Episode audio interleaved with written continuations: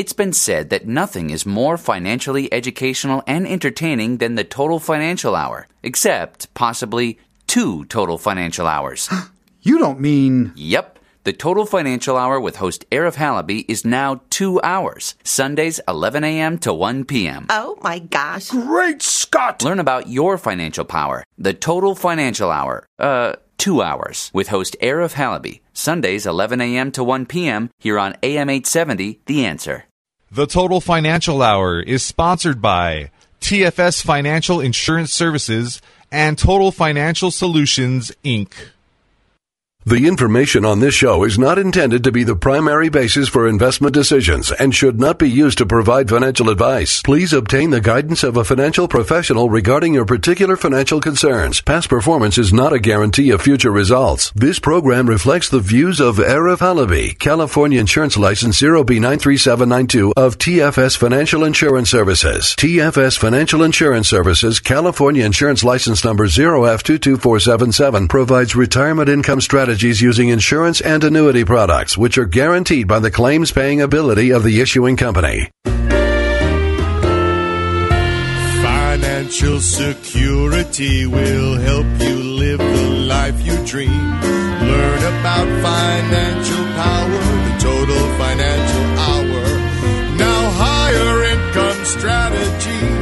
Learn from. Hey, welcome to the show.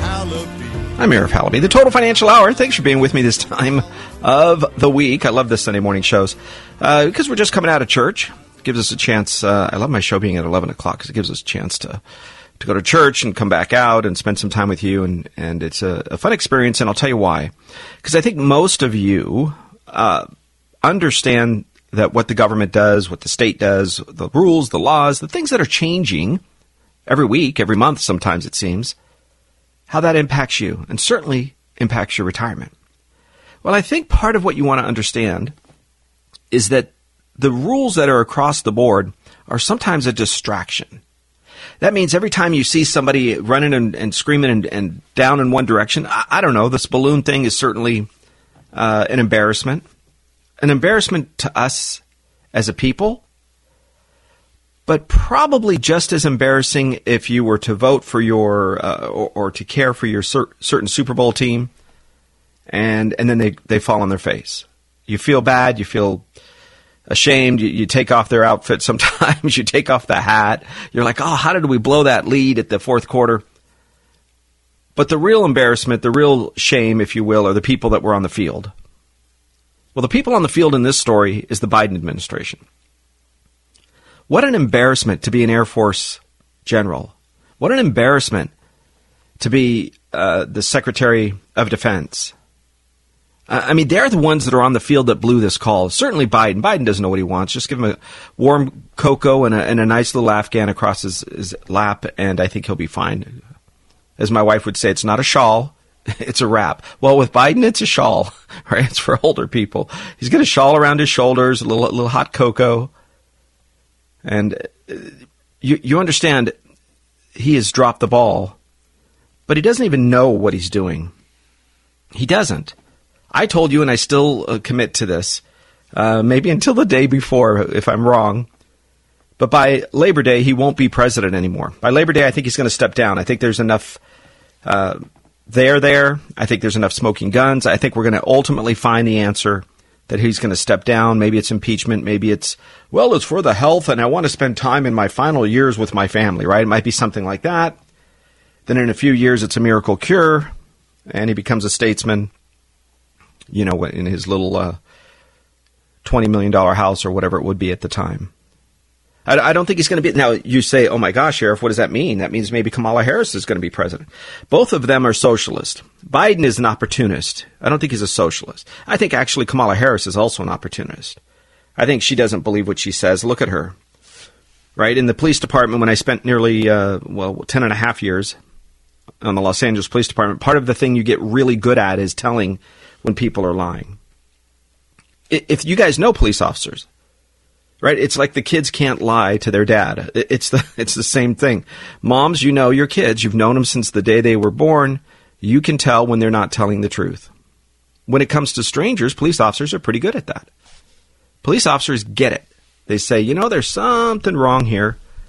There's something not right. And we know that. And when we know that, we know that Biden is, is uh, beyond incapable of handling what he's doing. He just is. When his daughter comes out with the diary, and why isn't this being put with this whole Me Too movement and the, and the child molestation stuff that's going on with with uh, Jeffrey Epstein? Why isn't this put on TV? That his own daughter accused him of sexual improprieties in a shower in her diary. Why aren't why aren't there hearings held? Why isn't somebody sitting around and saying, "Look, is this fantasy? Is this real? Can you answer these questions? Let's find out." Because I think things like that are going to ultimately lead that's why he's so grateful the Senate didn't uh, didn't switch parties. Now you're going to probably get a couple of folks that would switch parties, which could change the makeup. Right? Arizona senator, West Virginia senator. You might get a couple of them switching parties. We'll see. But I believe what you'll end up with at the end of the story is the same people pulling the strings behind Kamala Harris. Now, she understands two things. She understands the way that the intelligence department and the infrastructure took down and attempted to take down, if you will, President Trump. So I don't think she's stupid enough to try it again. I think she'll go along and get along. Right? You're either you're either you know a company man or a company woman or you're not. So I don't know. It'll be interesting to see. What does that mean for your retirement? It means their goal is to take money from you, not to give it to the to the poor people. That's not what they want to do, right? The objective of this diversity, equity, and inclusion is a scam. It is a fraud. Either that or 50 years of education in the United States with the theories and philosophies of Martin Luther King and many, many others were a fraud. You can't have it either way. You can't have it both ways.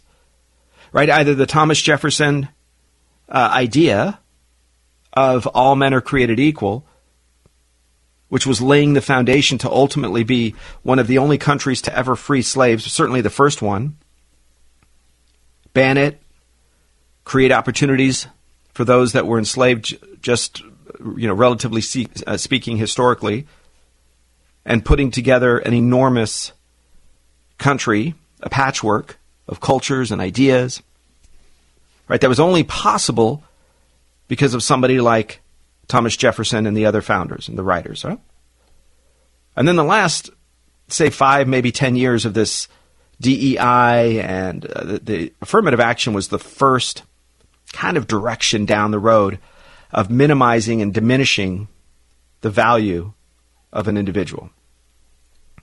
You can't tell me that if you hire somebody because of their race, that everybody else, including that person, are going to sit in a room and tell me that they deserve to be there. They might. They might be the best candidate.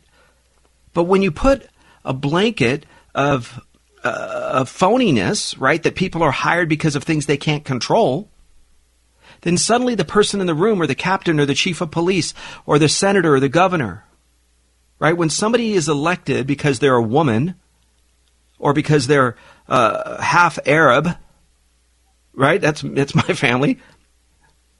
Or because they are somebody who who runs down this road of trying to. Uh, you know, identify as a squirrel or a, a furry or, or a female when they're a male, whatever. They all have the same level of ridiculousness. And you have to have that in your ideas, in your mind, because all of this baloney that they've been telling you for years, which is very simple, by the way, that you have to give somebody something for something they couldn't control. So, affirmative action was one of them. Now they're talking the first female ever to lead, the first male.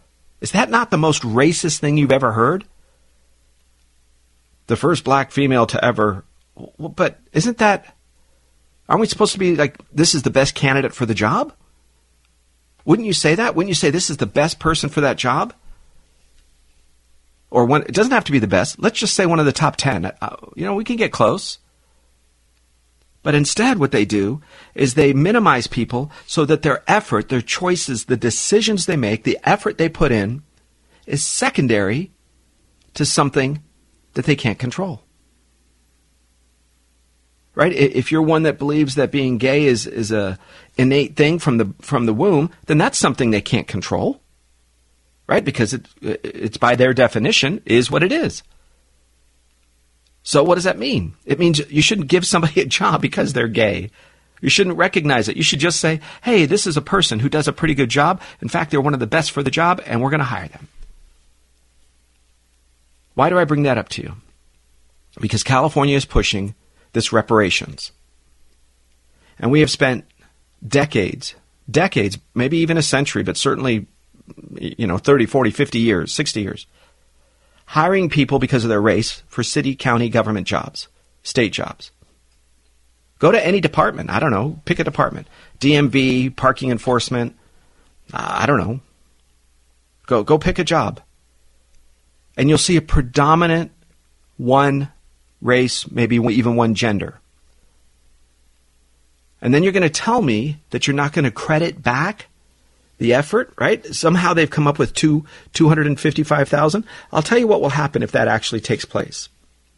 Number one is because those folks have zero financial education. I don't mean the rich ones. The rich ones shouldn't be given anything. Oprah Winfrey is a descendant of slaves.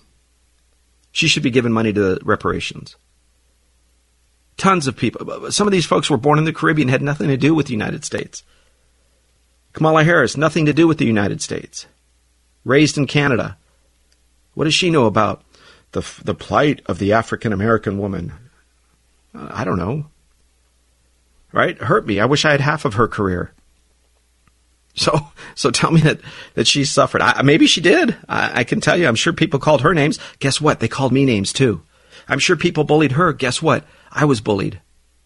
And probably you. And I'll bet somebody called you a name and somebody took your ball from the playground. So what are we supposed to do? Give you what? I don't know. Something. So here's what they're going to do. They're going to do the reparations. They're going to tax you. As I've mentioned before, they have to tax your property. They have to tax your real estate. I don't care if you have Proposition 13. It's irrelevant. Here's why. What can you take out of the state? My job. What can you take out of, out of the state? Your retirement account, because you're going to move if you move. But what can you not move out of the state of California? Your real estate. And when you can't pay the exorbitant amount of taxes, it becomes foreclosed upon and becomes California state property. There's conversations that happen all over the place. Some of them are, hey, in the next 50 years, there will be very little ownership of private property because government that has the ability to tax it will continue to raise taxes on it. And what they do, or will do, is use that to encumber, p- put a lien on, and ultimately take your property. So if you have property in the state of California, you have Proposition 13. Oh, yeah, yeah, yeah. Listen, Whew, we're not going to raise taxes. Yay! We'll vote you in. But we are going to do this assessment. And this assessment, you know, it's it's an assessment to you racist. You were racist. So we, we need an assessment to make sure you say sorry. So we're going to take money from you each and every month because you benefited from a racist society. I can't remember when I was sleeping in my car, right, in between jobs, or, or in the school parking lot because I was going to school and then I couldn't go anywhere else to, to sleep. So I'd sleep in my car because I was working overnight. Uh, I didn't feel too privileged, just so you know. Just so, nobody gave me scholarship money. I didn't get a grant because my great great grandfather was you know was forced to come to this country. I didn't get a scholarship. I didn't get my room and board paid for. Maybe you did. Maybe okay, good for you. But you're going to go to those people that, that picked themselves up, that fought through all the negativity, the bullying, and on and everybody's had. And you're going to tell them now you have to write a check to the guy who slings dope on the corner, to the lady who, who has children, four children from three different guys? People that have made decisions, choices. You're going to tell me that those people are different than these people? How about we just call them people? How about we just say, human beings. God came to this this this earth, if you're a believer, and said, people are equal. Surprise. Now we have human beings on this earth that should all be treated with love. You, you have to help people. You're going to go to a homeless person down on Skid Row and say, because of your race, here's $250,000? They're going to have to take your property, your real estate. Zero question. It has to happen. So, what do I think they're going to do? I think they're going to do that. And the moment that money gets right back in the hands of people who don't know how to handle money, right? It's like saying, oh, but you have a driver's license. Here's a new Ferrari. You're 16 years old. The only thing you've ever driven is a little four cylinder car, little four door. So here's a 600 horsepower Corvette. Here you go. You, you really you're going to give that per, but it's a car, has four wheels. Do you not think that they're going to crash that in the side of a wall somewhere or go off a cliff? Of course they are. So you're going to say, oh, this person has handled money before, so we're going to give them money. This person is a human being. They have a job. Here's 250,000. How quickly do you think they're going to hurt themselves? How quickly? I think six months the money's gone. So who will benefit? And, and let me share this with you. The educated people, and I use that word so loosely, but the informed people, maybe that's a better word. what do they think? They know the money is not going to sit in anybody's bank account and be invested for the future and, and buy rental property and invest in that bakery and that small business and that, in that shoe repair store. They're no, they know that's not going to happen. Not going to happen. There's already mechanisms in place. There's uh, farm loans. There are small business administration loans. There's already money available for uh, uh favoring minorities, favoring women, there's already money available. So if you think giving somebody $250,000 is going to give them the opportunity to go out and now start their future, there's already money available for that. So what will they do? They'll blow it on cars. They'll blow it on rims. They'll blow it on stereos. They'll blow it on drugs, some, right? Blow it on clothes, jewelry, watches, air.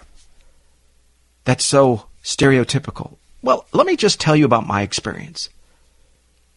So, I would be a police officer in Cadillac and La Cienega, Venice area, Van Nuys, uh, Panorama City. I, I, can give you many places.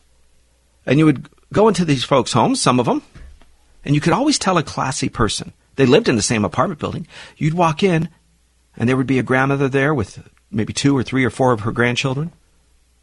Spotless. The children polite. Not a speck of anything on the floor. Maybe they were complaining about something or they had something stolen. We were there. Kids were well mannered, nice, but the carpet wasn't new. The walls weren't freshly painted, but they had respect. Respect. They were renting. The woman had class. The man had class. Now you'd go into that same apartment building four doors down, and there would. It's going to gross some of you out. I'm sorry if you're eating lunch. There would be cockroaches climbing on the table while the child is sitting there in front of a television eating cereal, and you would see cockroaches everywhere. I mean, it was it was unbelievable that it was a normal thing. Some of you know what I'm talking about. Some of you can't imagine it. There was a, trash all over the floor and, and the piles of everything everywhere, but a brand new television. Brand new speakers. In fact, a better TV and better speakers than I ever had at that age. And I had a job. And you would look, and the car in the driveway had brand new wheels, an amazing custom paint job. So you see, it isn't about giving poor people money. It's about giving poor people education. No, financial education. Because you can flood the system with money called PPE, called all this free government money over COVID, all these checks people got for just existing. You can give them money, welfare, SNAP, SNP, SNF, whatever you want. You could give them all that stuff. But if you really wanted to change them, and let me tell you, the quote, educated slash informed people know it. They know that if you give people money, they will turn around and spend it in their friends' businesses. They will spend it in their uh, owners, uh, their companies that they own stock in. They will spend it in other places. They will not benefit themselves, their friends, and their families that are the poor people, but only themselves, their friends, and their families' businesses. That's what they'll do. They know it. Spend a day on a ride along in any law enforcement agency in a bad part of town. And you can see there are classy people and there's no classy people. And race has almost nothing to do with it. You've got to understand this because what they're trying to do is to say, oh, it's not equity. Oh, it's not income, income equity and redistribution. I'll say, tell you what, how about get up off your tail distribution? How about income says go get two or three jobs? Let's be equal on two or three jobs. There you go. You get two or three jobs, and now I'm going to start talking about maybe we should give you a hand. But when you work three or four day, uh, days a week, right? People are trying to do this four day a work week. We need four day work weeks. And you go, uh, what are you going to do the other three days? Well, if you know, I'm going to go to the libraries and, and research at museums and I'm going to travel, take my children to. No, you're not. No. Because who you are hasn't changed. What you do has changed. You see, my goal is to change the who you are so that when you win the lotto, get an inheritance, get your free government money because of your race that you couldn't control, right? That at least you'll do something good with it and not blow it on junk. But that's exactly what the left knows. They know they will not educate you, they will not teach you. They want you to work for them and to sit in a corner because you see, there's never ever a solution to change your race. Never. There is never an end to the story. See, it used to be the end of the story was we want to get a, if we had a black man as president, and then we got a biracial man as president, it's fine. It's amazing. And in fact, they're the most hated group in the racist Democrats. Did you know that? And so Barack Obama's president of the United States. Uh, if we only had a black man in Supreme Court justice, well, gosh, we had a lot of them. Clarence Thomas is the latest. If only we had a, well, we started, that has an end to it. That has a beginning, middle, and an end. And we've achieved those things. A female black vice president. We've achieved those things. So they have to create something that never has an end. Otherwise, they have to shut down their business and go do something else called race baiting. That's the business right? Called uh, Al Sharpton. Don't pay my taxes. I owe millions. Give me more money, kind of a guy. That's the Al Sharpton, right? Th- those guys, the race baiters, the guys that hate you for something you can't control. And if you don't self-deprecate, call yourself names, say, "Oh, I'm such a such a loser. I'm such a bad guy," for things I couldn't control. So they have this thing that you can't touch called the system and then they take your money. So when you're ready to retire and you're going to say, and now I've saved up all my money, and then you look over your shoulder, what do you mean a new tax?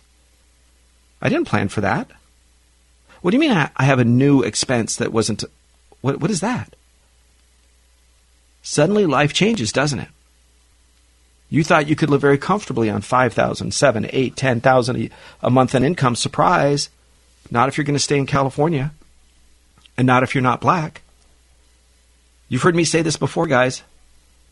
The largest slaveholder in the United States, female black out of Louisiana.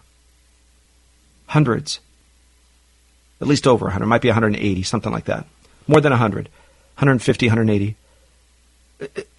So, get away from this narrative. These guys are racist. I don't know if I can say racist pigs, but I just did, so I hope I could.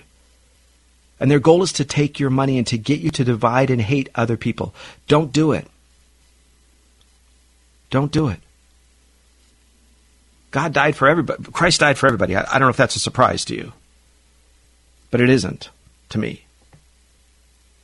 They're going to do this reparations. They're going to separate people by race because that's a thing that can never end. And that's a business. It's a machine for them. You have to protect your income. In my opinion, you have to have income that can increase over time.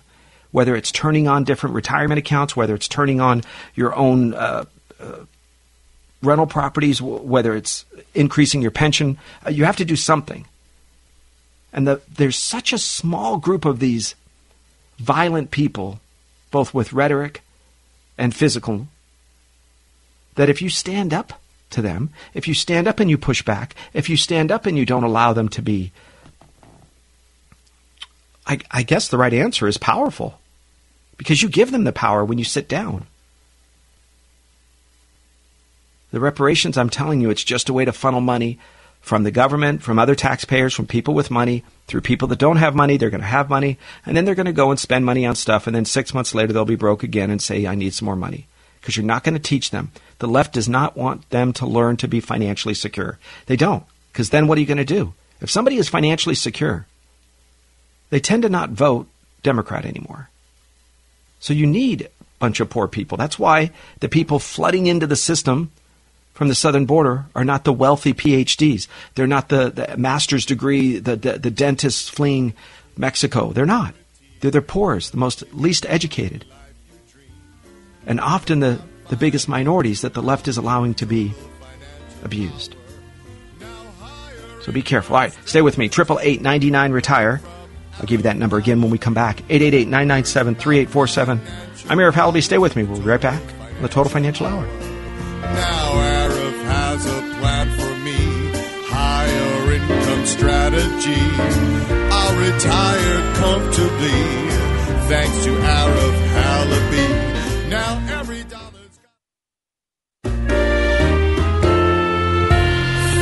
Financial security will help you live the life you dream. Learn about financial power, the total financial hour.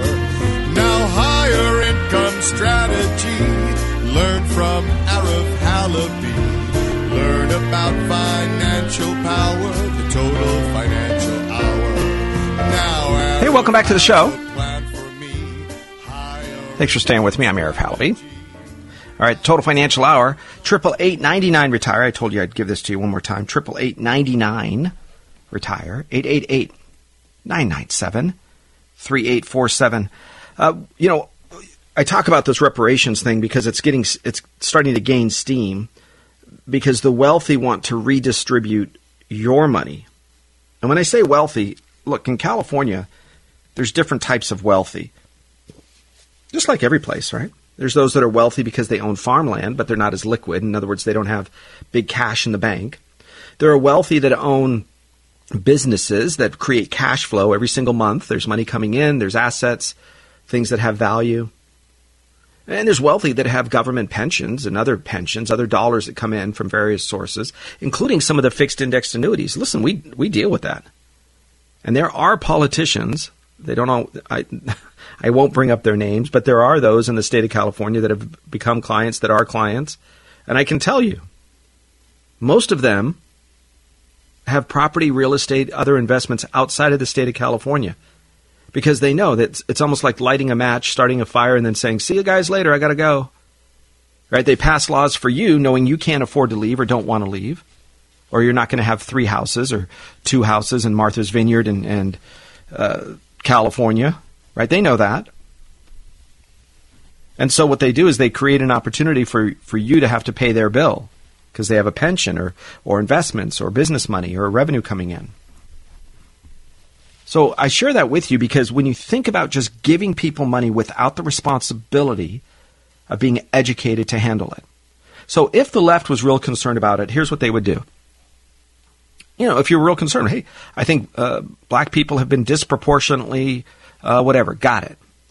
I think anybody that's not part of the elite have been disproportionately. How do I know that? Go to Mississippi or Alabama. You'll see white people everywhere. Go to Louisiana. Go to uh, San Bernardino. Uh, head to Bakersfield. You're going to see white people that don't have anything.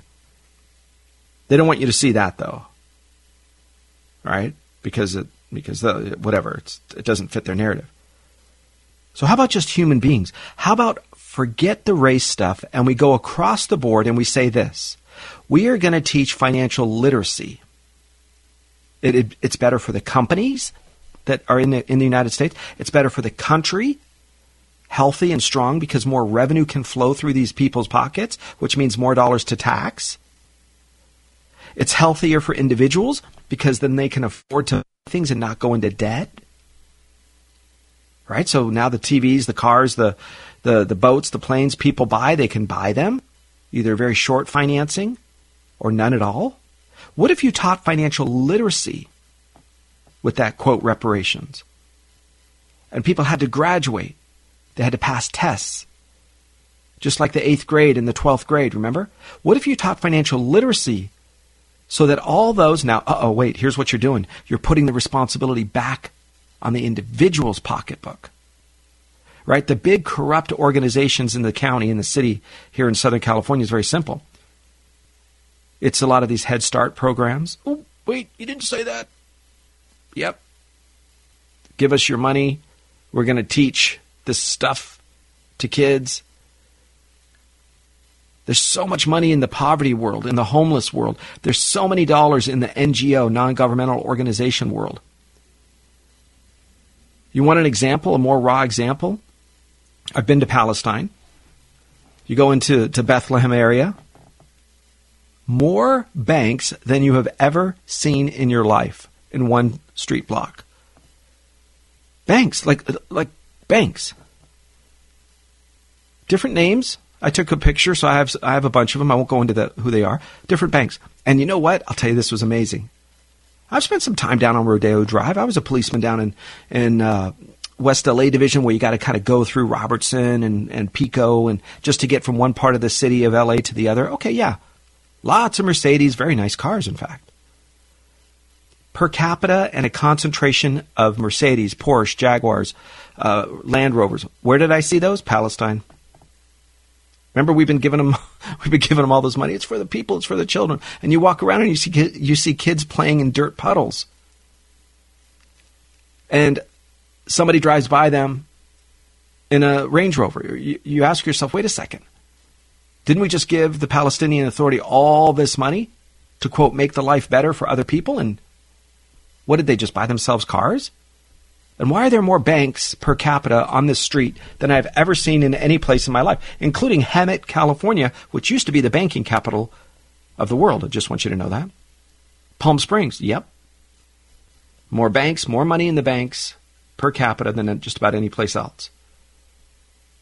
And a short diversion, a short, short reason why is simple.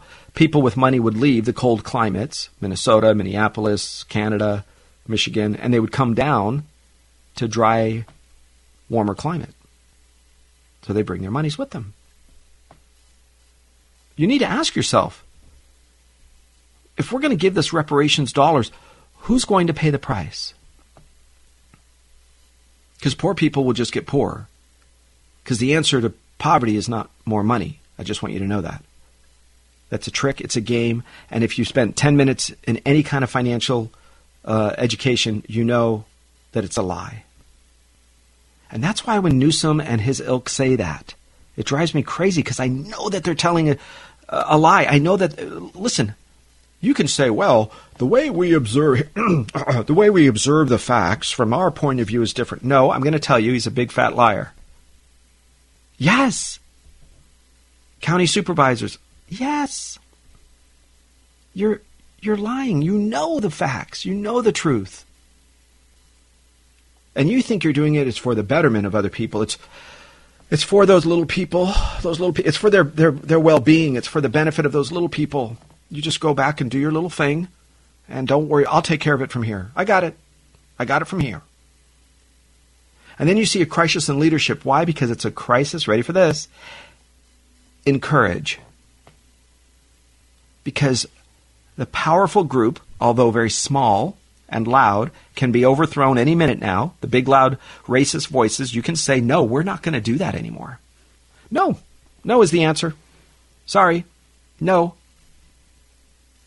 We're not going to uh, make it so that, uh, uh, what is it, every public company in the state of California that has their headquarters has to have a female on their board of directors if you have more than five board of directors. What? what is this? The People's Republic of what again? How about you say, hey, you're a public company. You want to make as much money as possible, don't you? Because then you're all going to be rich. So why don't you just put the best people on your board of directors? And see, when it used to be that education was over there in those brick and ivory buildings far, far away, and they controlled who went in to get that knowledge. Sorry, wrong last name. Sorry, you don't look this way. You see, when it used to be that, I'd, ha- I'd, I'd even have a bit of an argument for you. But not anymore. Open up that little magic Google device on your phone, on your laptop, on your little fancy tablet, and guess what you do? You can learn anything about anything. So if you're telling me that those really, really smart people of whatever minority can't figure out how to do something because they won't let them into that brick and ivory building, which by the way is controlled by Democrats, just a side note. If you're telling me that that that's where knowledge used to be, but today it's in it's in my back pocket or your purse or your wallet or your, your briefcase, then guess what? The playing field is level. And it goes back to the powerful Democrats, which, uh, surprise, there is no end to the diversity, equity, and inclusion. You understand that? Right? Because here's what would happen. If you cared about the rights of people, then the NAACP would care about all African Americans, not Democrat African Americans. If you cared about the rights of people, then the ACLU would care about all people, not just liberal Democrats. You understand that? But those organizations that used to exist and had a purpose, well, they kind of achieved everything that they needed to achieve. They checked that box. They won. Yay, the story's over. Good job. Anything that's a problem, any any racism problem here, there, there, those are nickel and dime. Those are little things. Those are off to the side. They're one-offs. There are systems in place to go after them. This structured organization called the ACLU is no longer needed. Oh, wait a second. We have a whole life of, of trying to create revenue, uh, money, uh, my job, my pension, my 401k. So instead, they keep changing the goalposts, changing the rules right? So all of the sudden, all of the sudden, you have these organizations. But but isn't it right to go after uh, you know Kyle Rittenhouse? Why did they do that? That's they're violating his rights. I'm um, sorry, crickets. What do you mean? That doesn't happen. Well, well yeah, but because he's a, a white kid who, by the way, who shot white kids after he was shot at by white kids and defended himself and won in the in, in the court of the, the legal court uh, with a jury that didn't just have white people on it? And where was the ACLU? So you see, these organizations that existed, their lifespan, their normal lifespan, their job, the purpose of their existence, it's over. But what if they went down the road of financial literacy? What if they went down the road and said, you know what? There is a place that isn't fair anymore. The city of Los Angeles is way far disproportionately employing African Americans, like three to one. Right? You take the city, uh, the Department of Motor Vehicles, minorities, three, four to one. Right? In other words, there's already a jobs program. There's already employees. You guys know it. You tell me I saw it in the city of LA. You know it when you're working with what we call a sloth or a slug. I don't know what they call it today, but Somebody who didn't do their job, who was only there to check a box. See, we have this minority check. They really don't do their job. We have to hire somebody else to actually do their job. But, but it looks good, so they hire two people to do one person's job. Because one actually works, and both check a box. You know it. And when you finally disseminate the jobs, when you finally disseminate the positions, when finally the media is controlled completely by the left, except for talk radio, then what else is there to achieve?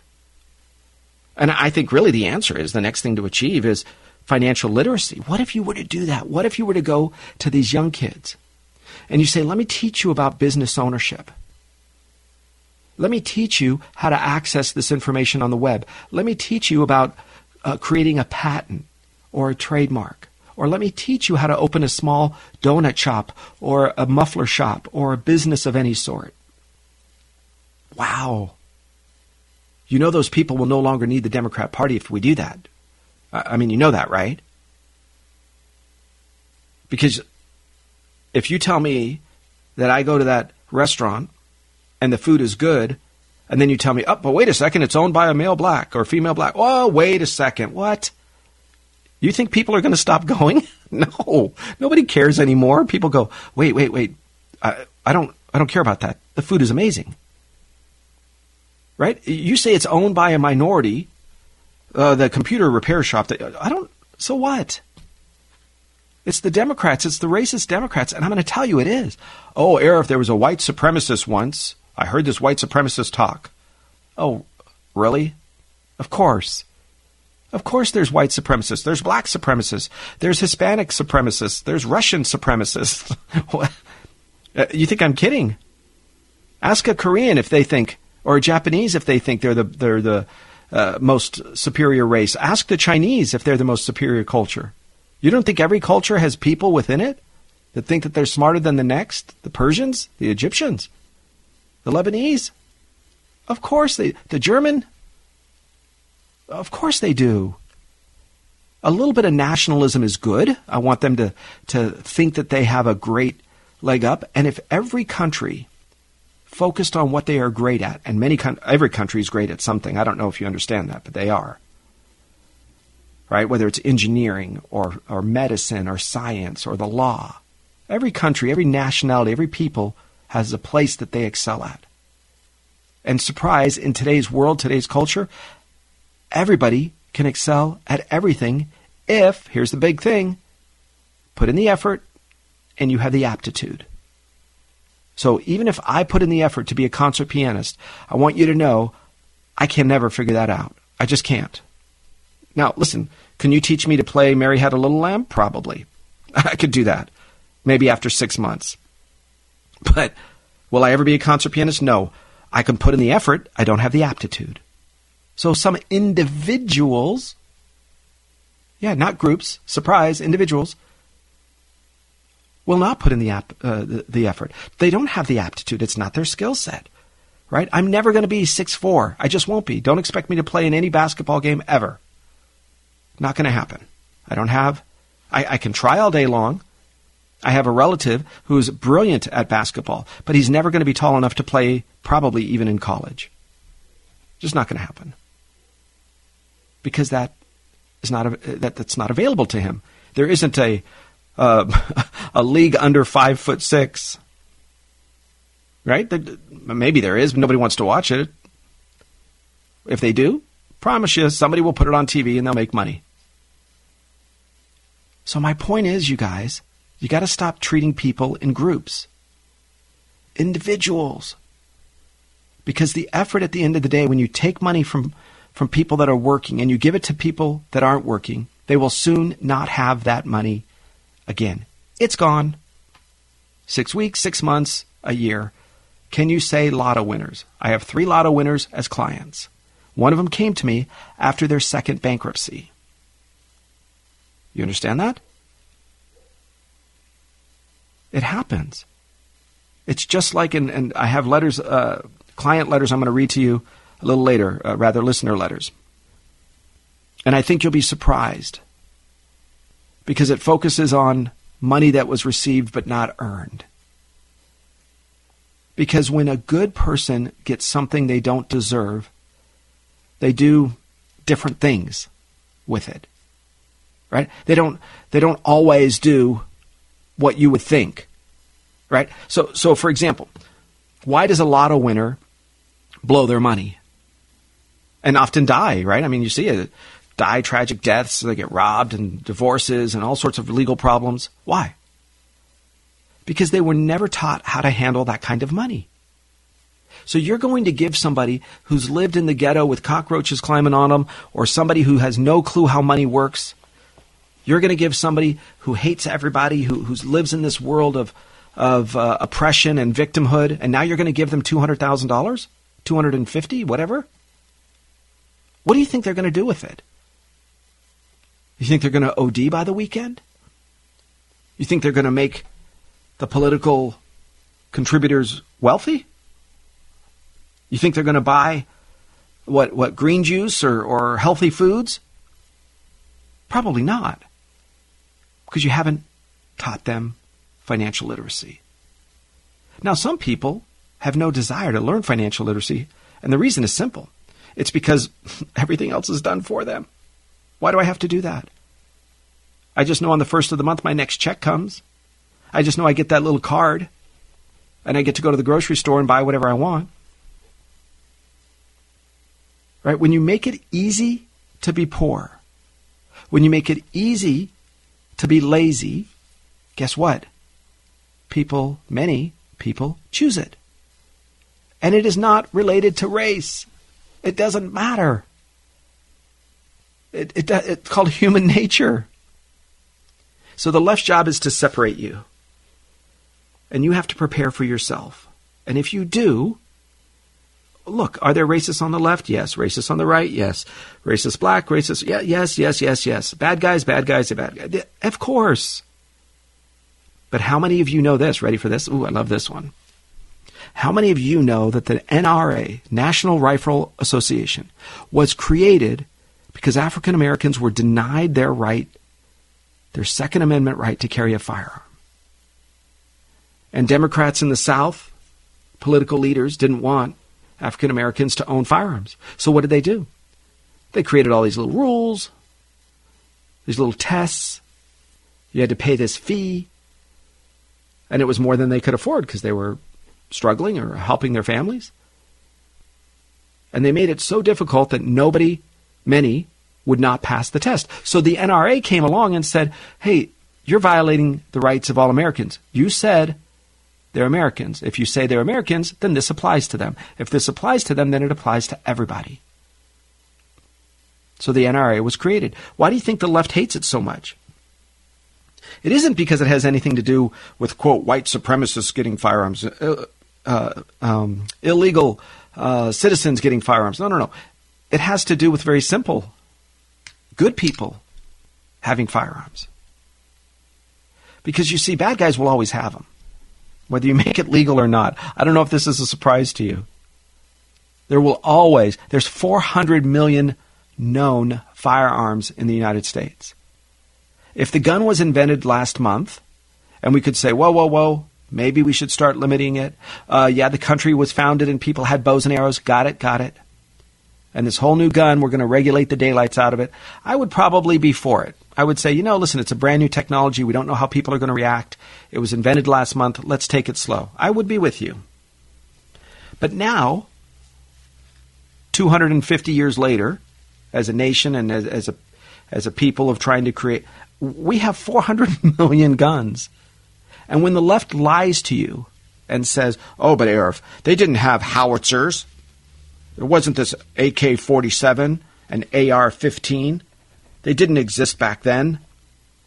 So they were talking about muskets. Everybody could have a musket. I'd say, great. Then your First Amendment right is only applicable to newspapers, not television, not radio, and not the internet. Because you know, when the founders did it, they didn't expect everybody to have a radio in their car. they didn't even know you had a car. They didn't expect everybody to have a, an information device in their back pocket. And the First Amendment, uh, First Amendment doesn't apply to this thing called the nightly news because there was no such thing as the nightly news. There were newspapers, town criers, and newspapers. So if you're going to say that about the First Amendment, uh, about the Second Amendment, which is, well, firearms didn't, uh, you know, everybody can have a musket, then you have to say that about the First Amendment, which is, we didn't have the internet. We didn't have the nightly news. We didn't have radio, TV, on and on, right? So be very clear about this. That's why the Supreme Court is supposed to be there. Listen, I think they've slacked off. I wish Clarence Thomas another decade of life. Healthy, happy, strong. I pray because he's a strong man, he's a good man, and we need him because he gets it. He gets it from a point of view of being a, a poor person growing up in the United States, struggling with racism, struggling with uh, diversity issues, and on and on, and yet he still decided, chose, ready for this, chose to be successful and chose to not be a victim. So anyway, I just, I just, the more I learn about Clarence Thomas and his life, the the more I adore that guy. I, I, that man is incredible. Also, the more I, I'm disappointed in our Chief Justice, but that's another story. All right, so when it comes to making sure you are prepared, that's what financial literacy is all about. Right? I mean, all of us can learn a little bit more every day. That's why there's business news channels and a million websites based on financial literacy and books. My word, can you get another book out there on financial literacy? They're everywhere. But here's what I want you to do. Triple eight ninety nine retire. Give us a call. You can come to one of our seminars if you want. We have uh, workshops and seminars. A lot of financial people do this. It's fine. I think you should learn a little bit. But if you like us, our philosophy, what we stand for. If you want to make sure that you have some or part of your money protected, giving you reliable retirement income that is predictable, that is incredible, where you never have to worry about running out of, of money, then that's what we're here for. Triple eight ninety nine retire. That's nine nine seven three eight four seven. I'm Arif Halaby. Stay with me. Your letter's coming up next. Kind of a sad one but in the end, I think you're going to find an amazing story when we come back. Really look forward to it. This email is uh, incredible.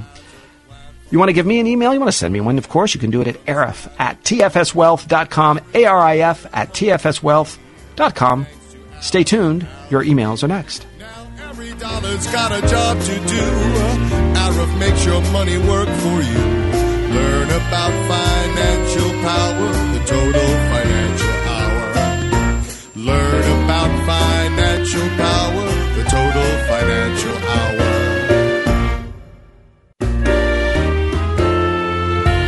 Financial security will help you live the life you dream.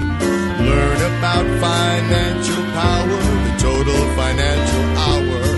Now higher income strategy. Learn from Arif Halaby. Hey, welcome back. Thanks for staying with me. I'm Arif Halaby, the Total Financial Hour, talking about your family's finances, of course, getting out of debt, managing money, planning for the future, and that's what it's all about. Look, I wanted to talk to you about a couple of things today. Uh, when it comes to your emails, let me give you the the address one more time. It's triple uh, the address. The address is arif at tfswealth.com. That's arif, A R I F, at tfswealth.com. Okay, very important you understand this. In the world of financial literacy, right? There's when it comes to numbers and money, there's two things that happen. There's there's the formal formal education, right? We understand that going to school, reading a book, taking a class online. There's the formal. Then there's the informal. And when I say informal, I don't just mean what you gather by osmosis, right? Hearing how your parents manage money. Sometimes when you come into my office, one of the questions I ask is, what did your parents do for a living? And you might go, well, that's kind of a weird question. No, no, no, because that's what you called normal, right? If dad had a government job or a big company job, left work at 5.30, was home by 6, dinner at 6.30, your two-week vacation, your holidays, then you call that normal and stable. If dad was successful at it, you know, in other words, there wasn't a layoff every other month and it wasn't uh, stressful for the family. But if dad and mom had jobs that were secure and government working and those kinds of things, where you had to punch your boss to get fired, and in many cases it just meant you got promoted, right? If that was the normal back then, then what would happen is simple. That's what you called normal. And so to be an entrepreneur would be weird. To learn about taking care of your own financial life and not expect a pension someday is uncomfortable. So often your point of view is more than just the formal books and classes, but it's the informal. It's the stuff you get uh, just by osmosis. Uh, it's harder to explain it any other way, except I guess observation. Maybe that's a better word, right? Observation and experience. When you have observations and experience that counter the idea of being, you know, successful financially or every day, your mom and dad would say things like, stop being greedy. It's not about the money. It's not about the money. Stop focusing on money. Right? Then then you start to think money is bad. Right? So if I came on and I said, "Hi, welcome to the Total Financial Hour," and I started speaking about oh, sorry, I, I almost was late to the show because, you know, uh, the talk about whatever race, women drivers, and male this and men that, and just started being a bigot on the air. I would expect most of you to flip the station. Flip, flip, flip. Next. This guy's a racist, not interested. This guy's a bigot, not interested. But if I came on the air or spoke to you in a group setting and I started saying, "Oh, sorry about it. It took a bit to find a parking space, uh, because you know how those people are with Mercedes. Ha ha ha! You know that lady with the the hair, and boy, she had her little Louis Vuitton purse, and oh, you know those people, right? And all you did is make fun of people with wealth, or put them down, or or said they were dirty or ugly, right? Because that's the way you grew up. That was the observation and experience. Then by the time it comes for you to be successful, why would you want to be somebody that you despise? Why would you ever want to reach for the stars of something that you felt was dirty or bad. So, do you see the dichotomy here, the, the, the, this contrast that you and I have in life? When your experience says money bad, rich people dirty, right? Uh, when that's the normal, and then you say, and by the way, don't you want to be rich too? You're like, mm, no, thank you, not interested. Oh, but what do you mean? Didn't you want to have Success? Oh, yeah, yeah, I do. But that means I got promoted three times at the government job, not just twice. Because your idea of wealth and money is not a positive one. Now, change it around a little bit. Now, you grew up in a family where you say, oh, hey, kids, we're going to another ball, another uh, fundraiser. Oh, really, mom and dad? What are you guys doing? well, we're trying to raise money for the hospital. We got the Smiths and the Joneses, and, and they have some extra cash, and we're trying to convince them to, to donate money so we can have a wing of the hospital specifically for children, underprivileged, no financial means children that have cleft palates could actually get surgery for free. Now money is good, isn't it? Hey kids, we're going to this fundraiser because we want to raise money for scholarships for kids whose parents or mom or dad died in the war, or law enforcement whose dad, mom were killed on the job. Money is good. So, do you see your personal experience with money can dictate whether or not you ever have success? It doesn't matter how much money I pour down your your avenue, right, or give down, uh, give to you. It doesn't matter how much money you get, inheritance or or wealth transfer of any sort government reparations. Doesn't matter. Look, if California does the reparations, you heard me talk about it, I would tell you it's the beginning of the end of the, of the United States of America. Because there are other states that are not going to put up with it. Just not going to. And they'll look to secede. And there will be groups of states, half, maybe more, that'll say, no, thank you. If you don't think if California starts doing this, that there's a 25 year uh, lifespan left, pushed by places like China because a, a disunited states is much more valuable to them than a United States. So that is an important thing to think about, right? The discontent the push for racism. In fact, you can go back to the KGB files after the fall of the Soviet Union. They spent a lot of time in the university and college world talking about and manufacturing and really uh, emphasizing, in some cases, the racial disparity, the racial tensions. That was part of their job. That was part of the KGB's job was to gin up this racial divide because it kept the United States focusing somewhere else. And they knew, just like in, in Soviet Union, when you gave somebody a job because their father was so and so, not because of their capability, you diminished the value of that role. Just like if you give somebody a job in the United States with a city, county, state, because of their race, not because of their capability, you diminish the value, the importance, and frankly, the security of that job in the country. Instead of saying you're the best person for the job right? You, you heard me talk about this. I, I have been, I've sat next to police officers in, in my car, right? My partners and, and some of my trainees. And they'll tell you they wished it didn't exist because they thought they could have qualified on their own. And they said today and forever, no matter what job they receive, everybody's going to look at them and say they're only here because of their race. And they thought that was such an unfair opportunity. They would prefer that it be a higher, bigger struggle, and then to get there and people go, wow, this guy must be really, really, really good. As opposed to, hey, my parents are these people, so because of that, I'm these people, and I'm there because of my race. I'm a minority. It diminishes the value. What a what a miserable curse to have on the person who busted their tail, who worked their tail off, right? To become something only to get it because of something that they couldn't control. Not their hard work, not their effort. So that's a shame. All right, let me give you our phone number one more time and then I'm going to get to this email here. Phone number 888 99 retire 888 997 3847. 888 99 retire. Okay. Here's what I have, guys. It's an email from Kathy. I'm a divorced woman with no kids who's dealing with a great amount of loss.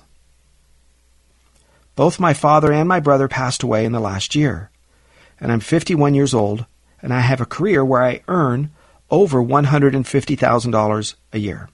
So I don't need any of the $400,000 that I recently inherited. The money I inherited came from the sale of my father's house that's 150,000, and the work retirement account from my brother, which is 240,000. I like my job and I plan on working at least another 15 years. But here's my problem.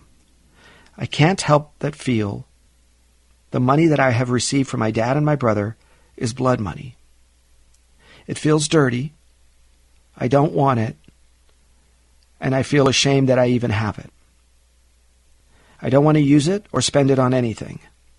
I have my own retirement accounts, about $600,000, and my job provides a pension. Some days I feel like just giving it all away to various pet charities and pet rescues. Any thoughts or ideas? It's Kathy. You guys understand this, right? 51 year old lady without any kids. She's divorced. And both her father and her brother passed away. There's always, as I mentioned, a little bit more to the letter. I usually keep it, uh, you know, narrowed down for the sake of the, the show. But they both passed away within a year of each other. Uh, sorry, within months of each other, all in the same year. And so it's pretty pretty scary, pretty sad. She does talk about how she enjoys her pets and pet charities. That's why that's in there. So here's what I recommend. Let's see how we can turn this around. What if we created an, ac- an account that grows for the next, let's say, eight or 10 years? Right? So by that time, she's 51, so 61 years old, 60, 60 to 61 years old. And ready for this? We can create an account where the interest itself comes out on a monthly basis, but beginning in 10 years from now. And the job of that money is to support a charity or a nonprofit. She can donate money in her brother's name, in her dad's name. She can create a rescue for dogs or cats, whatever her her uh, desire is. And what's most important in this, she can sit on the boards.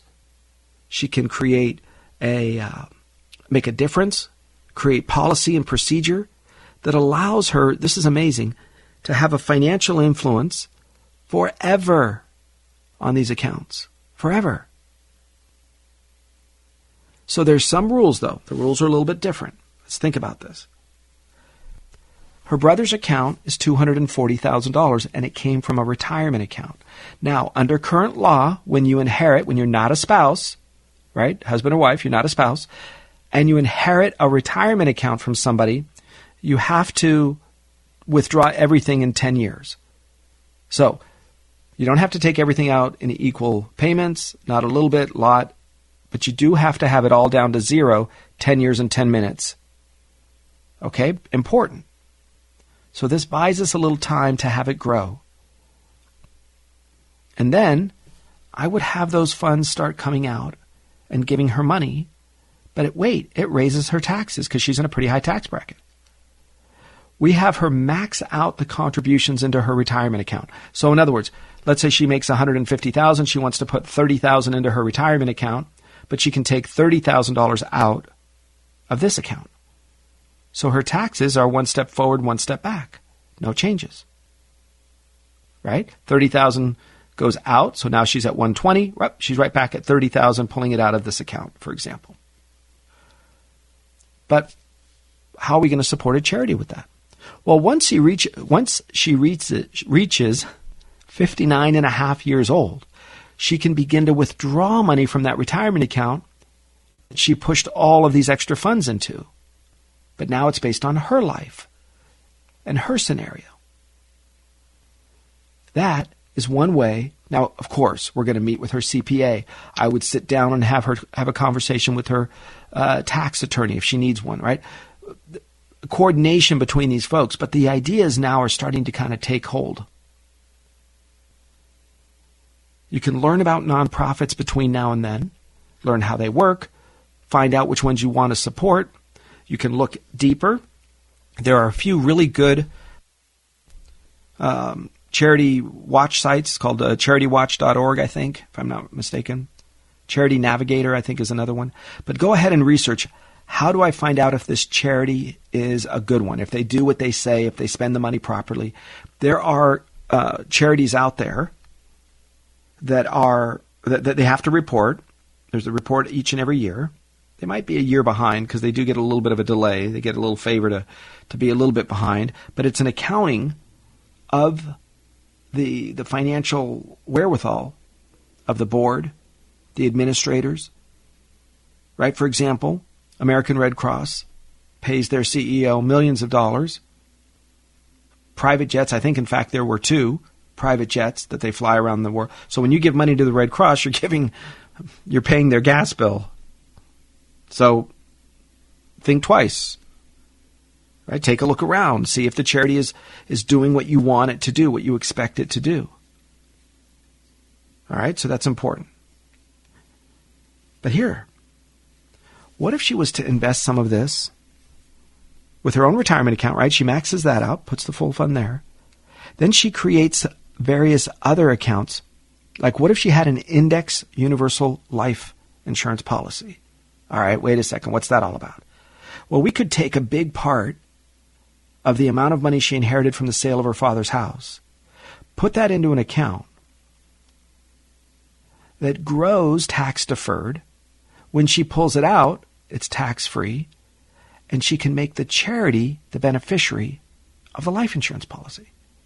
So the big chunk of money that's available if she were to pass away gives her time to figure out if this is the right charity. She can change it. You can change it anytime you want.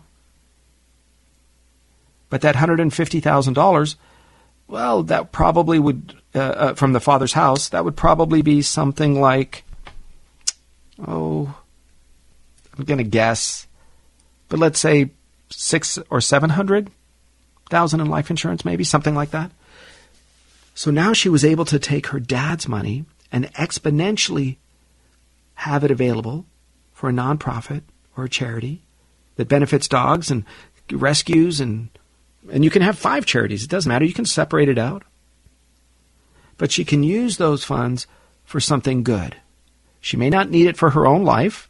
She's got a, a sounds like a great job, a great income, good retirement account at her age. Good job. Keep it up. But she can now push these funds down the avenue of what's called an indexed universal life. Now, there are some good ones and there's some not so good ones.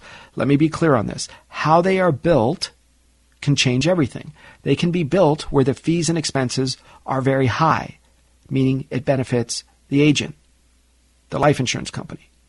They can be built so the fees and expenses are very low, which benefits you.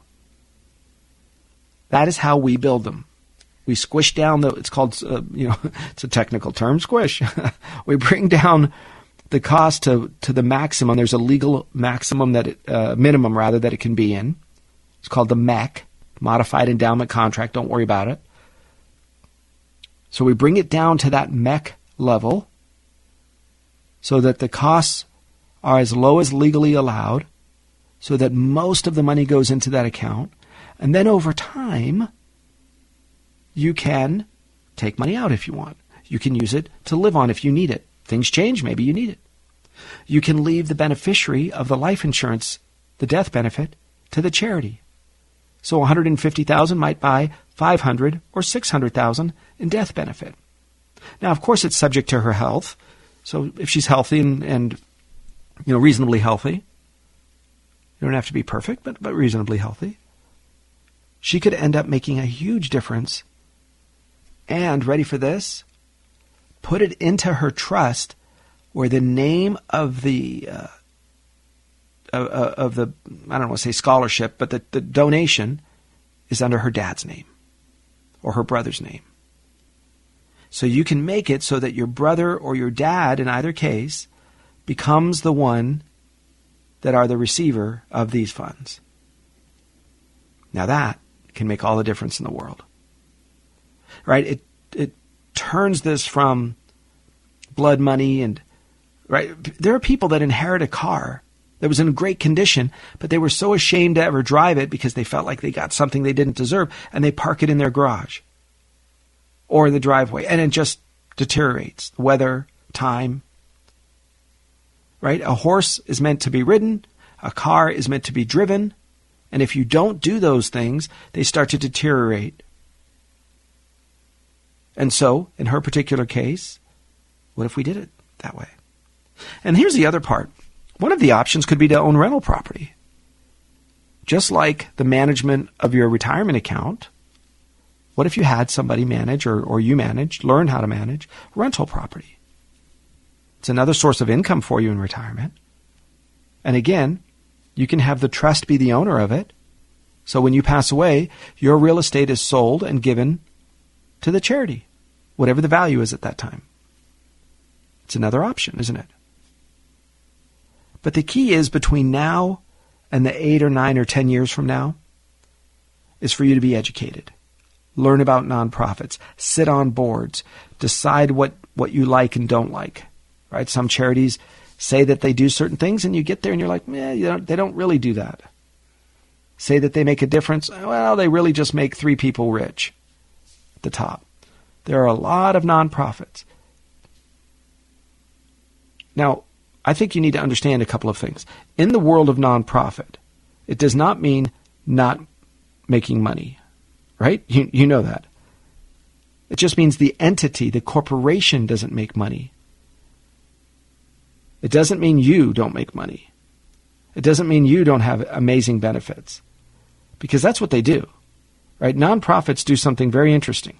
Nonprofits can buy anything they want, almost, within reason. And realistically, it's just about everything anyway. It's a little bit of a game that they play.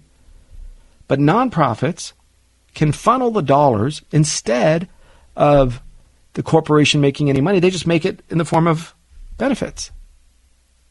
That's it. They give amazing retirement plans to the people. They give incredible amounts of uh, health insurance benefits and and retirement benefits, cars, uh, travel, I mean, you can go on and on. Whatever you think it can be, whatever you want it to be, that's what they do. That's what they can do. Okay, so very important you realize that.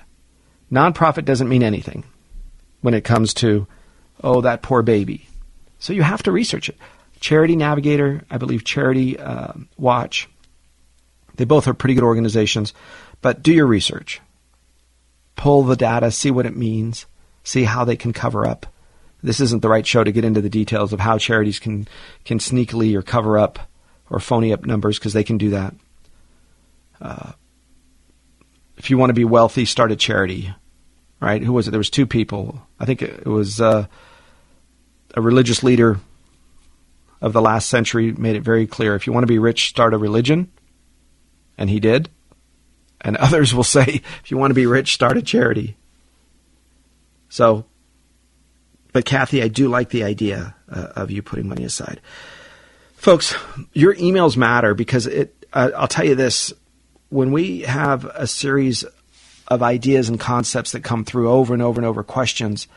Where I really find people kind of leaning down the road of I don't deserve the money, it's almost going to sound odd. I see it more frequently with actually really good people. Good people, but uneducated. Meaning, you're a good person, you work hard.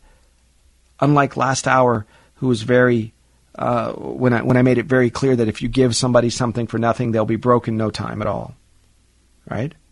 And that's what will happen. It's happening to people on a regular basis. It happens to people when they win the lotto. But if you're a good person and you inherit money, I think you, I, I think you feel like you don't deserve it, and that's a completely natural feeling. What we do is different. When you sit down with me, we sit down and we come up with a plan to make it so that the benefit of this inheritance, I don't want to say windfall, but we sit down with the idea in mind that doesn't it make sense to honor the person who passed away? Because remember this if they save their money, they save their money so that one day they would use it. So think of it like this you're walking through the desert on this journey, and you each are carrying your own items. And somebody gets to the point and they say, I'm sorry, I can't go on anymore. It's, it's done. I, I've made all the money I can make. My health is over. I'm going to I'm going to hand this off to you. And that's what they do. And they stop. And now you're carrying yours, but you're also carrying theirs the money that you inherit has a much different moral, ethical, strategic, uh, legal, tax status. It, it, has sometimes a completely different uh, way of treating it. And if you don't do it right, you could get into legal trouble, you could get into tax trouble. But I have found that most of the good people that I know that inherit money their biggest concern is not, oh, I'm going to blow it. It's that I don't deserve to, to receive it. And I want to encourage you guys this pretty important that you are in a position to now carry the person's burden, their money. And if you don't do good things with it, I think you end up being somebody who who is sad, right? I think you get to the place where you have more and more legal responsibilities and you feel like you don't deserve it. All right. Enough of that. I want to encourage you to do a couple of things. Number one, make a decision of how much money you want to keep at risk. When it comes to your personal savings and retirement accounts, how much money can you afford to lose? That's what you should have in the market. So if you say I can afford to lose $100,000, then probably don't have any more than 200,000 in the market right? Because 200 could easily become 100. We've seen that over and over again, especially if you select the wrong stocks. So when that's the case, then you say the rest of it I need safe and protected. Now, if you're 34 years old or 45 years old and you have 20, 25 years before you need the money, you can take a lot greater risk, can't you? But if you're within three years of retirement, five years of retirement, eh, you might want to keep it safe. When we come back, I'm going to share with you an email that we received, and I think, well, most of you are going to relate when we come back on the Total Financial Hour. I'm Arif Halaby. 888 retire That's 888-997-997-3847. We'll be right back. I retired comfortably thanks to Arif Halaby. Now every dollar's got a job to do. Arif makes your money work for you. Learn about financial power, the total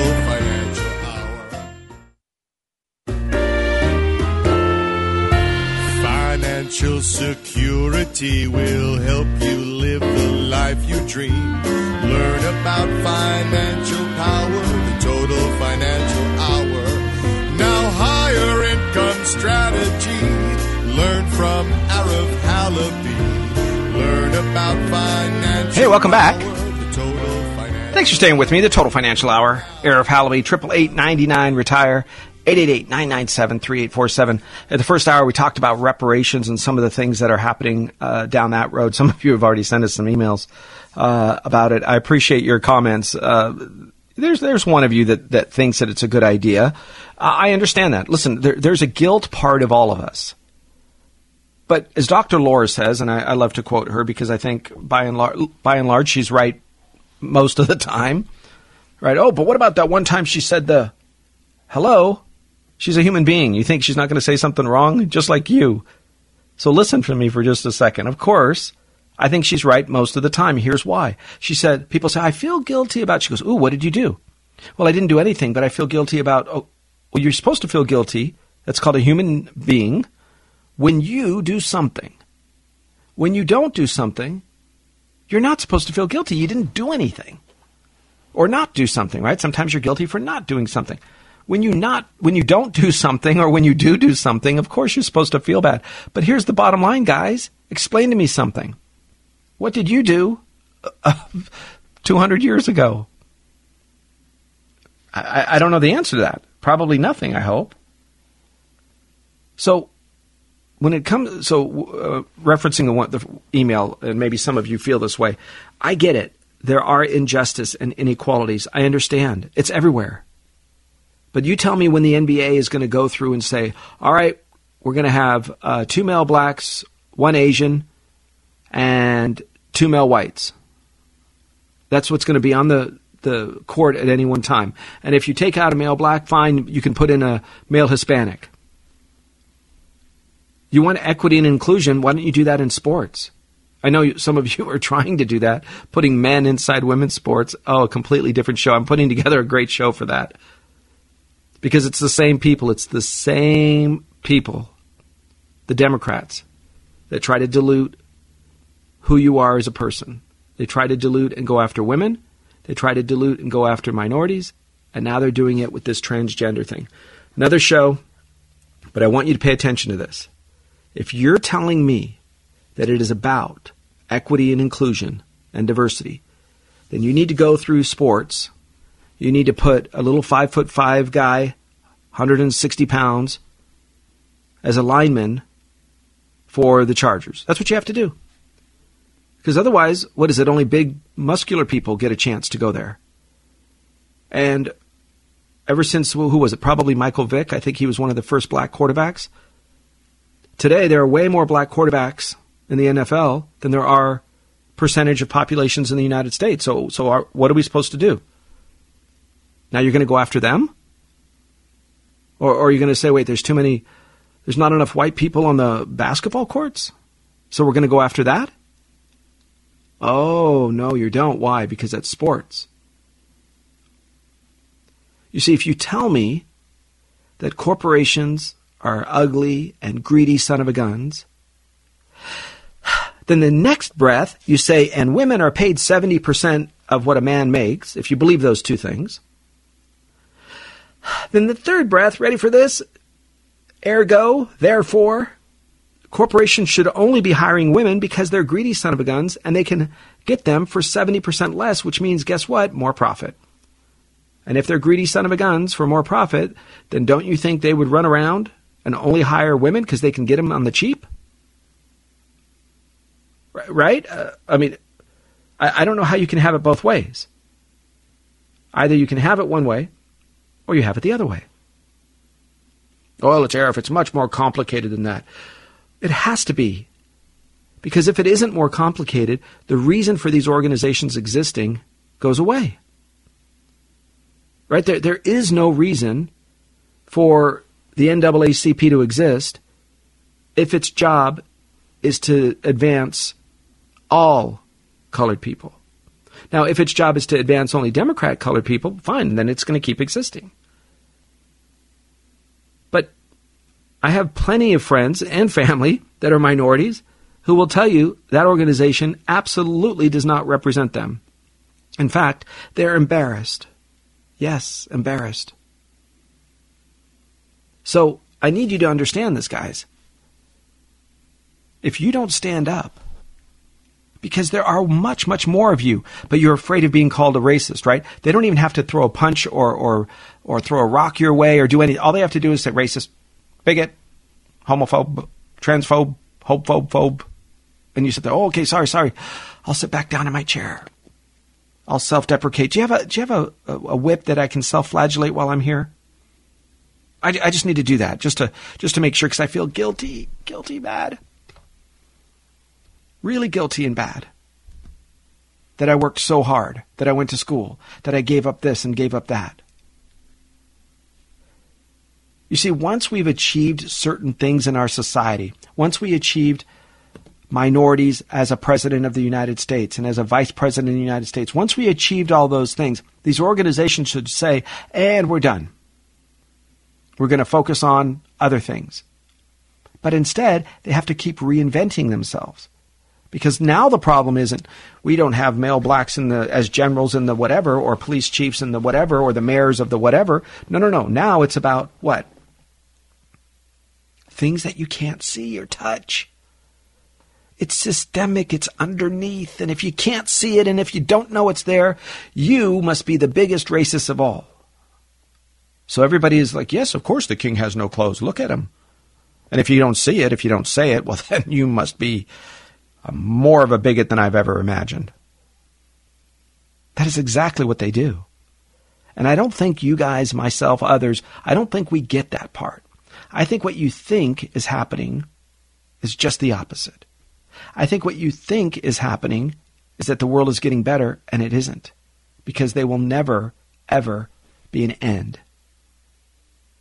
Because they started, they played that game. They tried it. They got to the place where they said, and if we only had a minority as a president, if we only had a female as a, somebody with the experience of, okay, we did it. And then who did the Democrats put in the? In, he has to keep telling you these stories. These fake President Biden has to keep telling you fake stories of Amtrak and of his time in the Scranton, Pennsylvania. because he has to keep reminding you he's one of them. Why? Because he has set up, he and his people have set up this whole narrative that old white people and white people are racist and white people this, and he is one of them. So he has to set up this whole narrative. By the way, I'm not one of them. Remind you, I'm not one of them. And so you look at it and you, you have to tell yourself, oh, okay, well, he's the leader of our pack. Right? Just like the leader of this. you guys don't even know this. Some of you maybe. The leader of the white supremacist movement the Oath Keepers, Brotherhood, da, da, da, da, is a male black. Right? So, so they're, but they're trying to say, don't worry about it. Larry Elder, white face, uh, the black face of white supremacy. And nobody laughed these people out of town. Nobody shut down CNN news people. Nobody went to them and said, you guys are just nuttier than a $3 bill.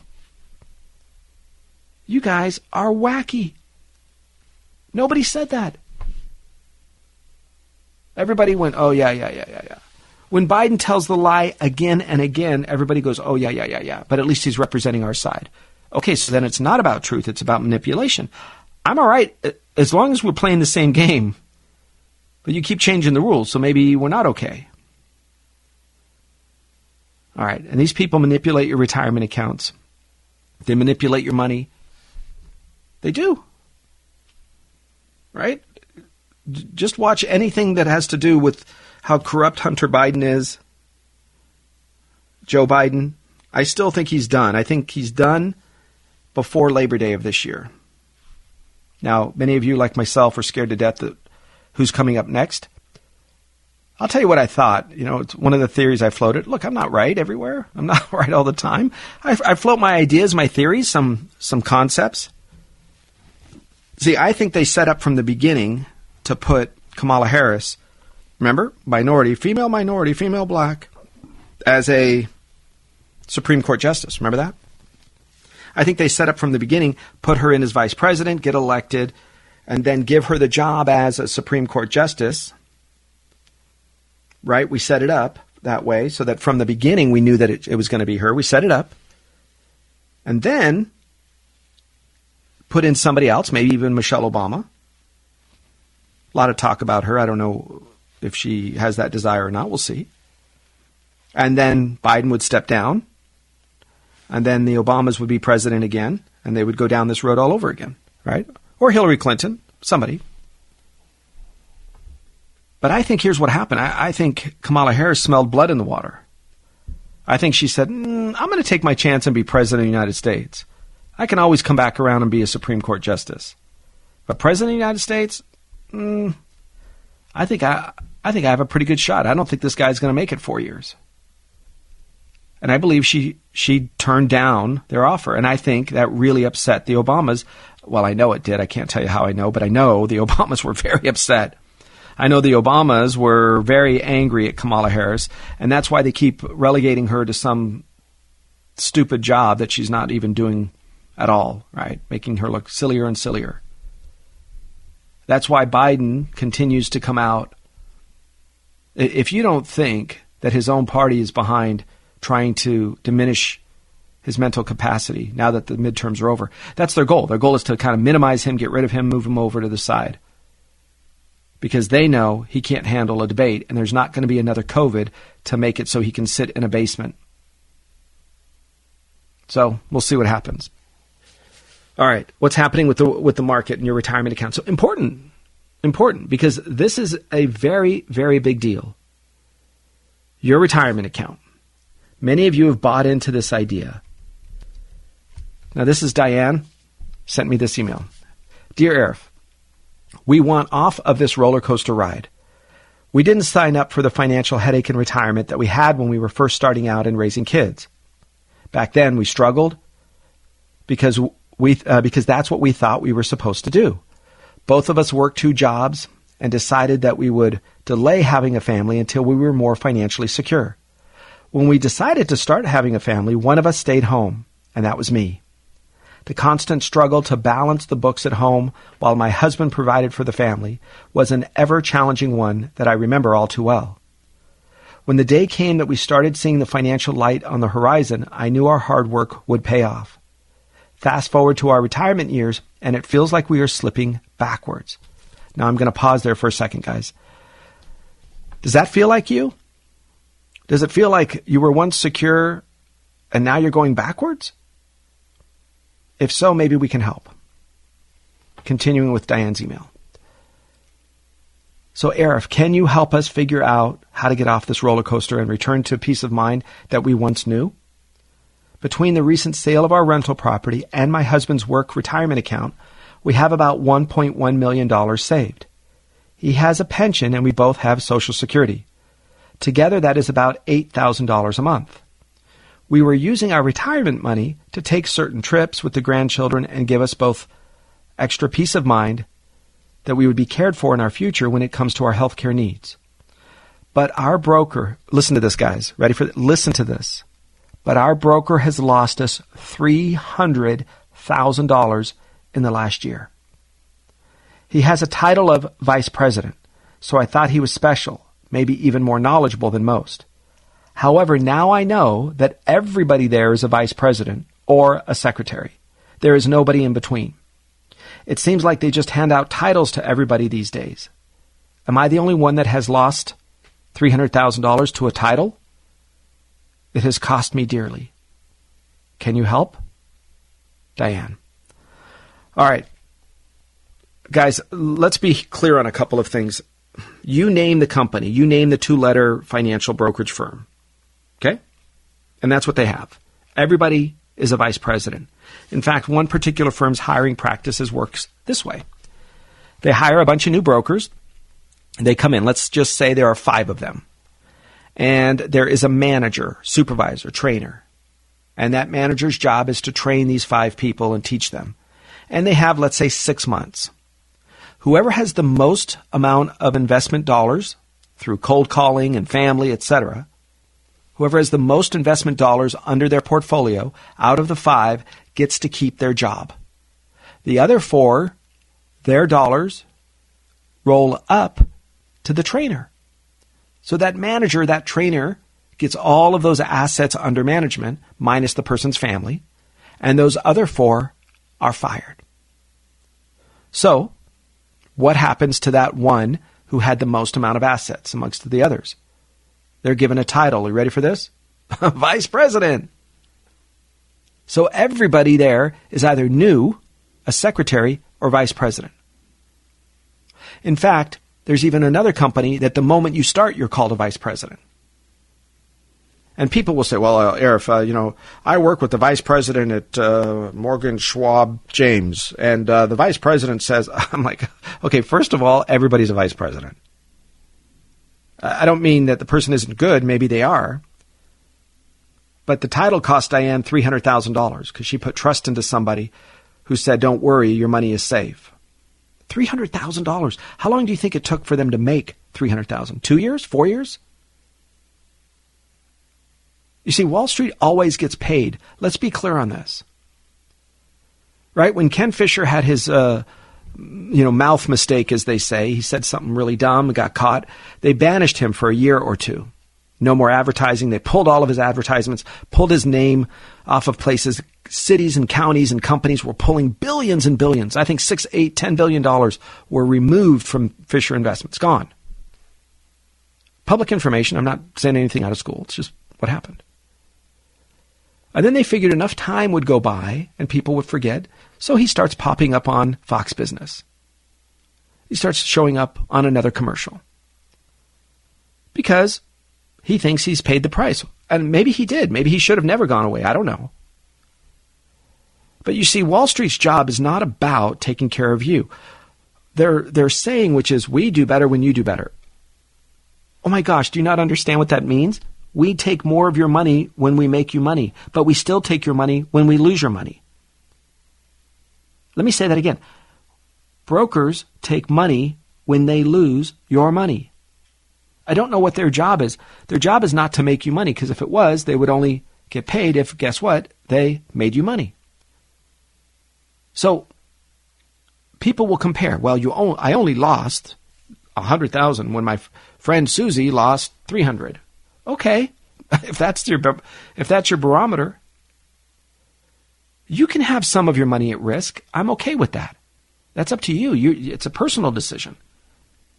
But don't have it be in a place where you think it's not it, it is something that it isn't. Right? You have to know that. The titles are marketing tools. That's all they are. Okay, now Diane, let's be clear on a couple of things. Yes, we can help. I would segment out the money because it has to be segmented out into two, at least two different places. One of those is the sale of the rental property. That is what's called a post tax money. You cannot combine that with retirement assets, two different accounts. They can be in the exact same place, but they have two different tax treatments. So no matter what, they will be two separate accounts. One is retirement, one is post tax money. We call it non qualified. Same idea. All right. So the taxation of those dollars, when you pull the money out to live on, your CPA or tax preparer should give you a number. This year, you can take out from your retirement accounts X amount of dollars. That'll take you to the next tax bracket. I don't want you to go over it. But Arif, we want to live on more money. Fine. You pull from your post tax money. Pull from the principal from your money from the sale of the house, the rental property, right? Sale of rental property money has already been taxed, so you should never pay income tax on that money ever again. The print, the, the, the principal. The interest, yes, but not the principal. So the money you put in is never taxed again. But on the retirement side, every dollar you pull out is a taxable event. So I don't want you to think, oh, well, the dollars that are coming out of both accounts are treated the same. They're not. They might be in the same type of account, but here's what I would do. When you're pulling money out of the retirement account, Diane, you guys should be taking it out up to the next tax bracket, and that is a conversation with you and your CPA. So everybody, I want you to do this. You're going to meet with your tax preparer, of course, to do your taxes in February and March. Never wait till April because they are human beings. They get overwhelmed. Sometimes they procrastinate. Sometimes many, many people wait to the last minute and the, the poor tax preparers are are working seven days a week, 12, 15 hour days, right? I don't want you to be part of that. Get in the sooner, the better. Okay? Very important you do that, I think. And then I want you to meet with them again, right? After April comes and goes, mid April is done, Usually they take a month off and go to Hawaii or they go somewhere and, and uh, decompress. All right, so that's May. So meet with them again in June or July. And maybe again in October, September, October, November, let's say. So that you can see, am I on track? Do I need to make adjustments? Everybody should be doing this. Maybe it's a phone call, maybe it's a two hour meeting, depending on your situation. But I do want you to be meeting at least once, but twice would be better in addition to the normal time you do your taxes. Because when you go to perform your taxes, uh, you know, get them done, it's it's a busy time. There's not a lot of time to discuss strategy. There's not a lot of time to discuss different very you know various accounts, those kinds of things. For our clients, we go with you if you want us to. Certainly, I'm on the phone with your CPAs regular and as often as you want. And our job is simple. It's to go and have a conversation with them, see if there's things that I can do, right? Doing this for 27 years, I know a lot of the basics, but I always want to have the CPA's eyes on it. I always want to know the CPA's strategies, see if in your particular case we need to make some adjustments. But because we all talk the same language, that's a pretty important value for you. Your financial professional should never be charging you a fee for those things. I don't think, right? That's my. We're already paid on this stuff. Just know that. We're paid on everything all the time anyway. I just don't want you to get to, to have somebody get paid and then lose your money because then what the heck are you paying them for? It's ridiculous. Right? It's like going into a restaurant just because you walked into the restaurant, ordered food, you didn't eat it and and you left. Oh, wait, you're supposed to pay for it? Yeah, but you didn't eat it. Yeah, but I walked into the restaurant. The broker's holding my account. But but isn't he supposed to make you money? You follow me? All right. Important you know that. All right. So when it comes to Social Security, that's the other part that some of us don't know about. Social Security has taxation uh, of the dollars, but it's in kind of brackets. Okay? You need to know that. So if you earn husband and wife taxable between the two of you more than I think it's about 43,000 a year, then you're going to pay taxes on that uh, on your social security. 85% of your social security is subject to income tax. Here's the trade-off though. They only count half of your social security in that formula.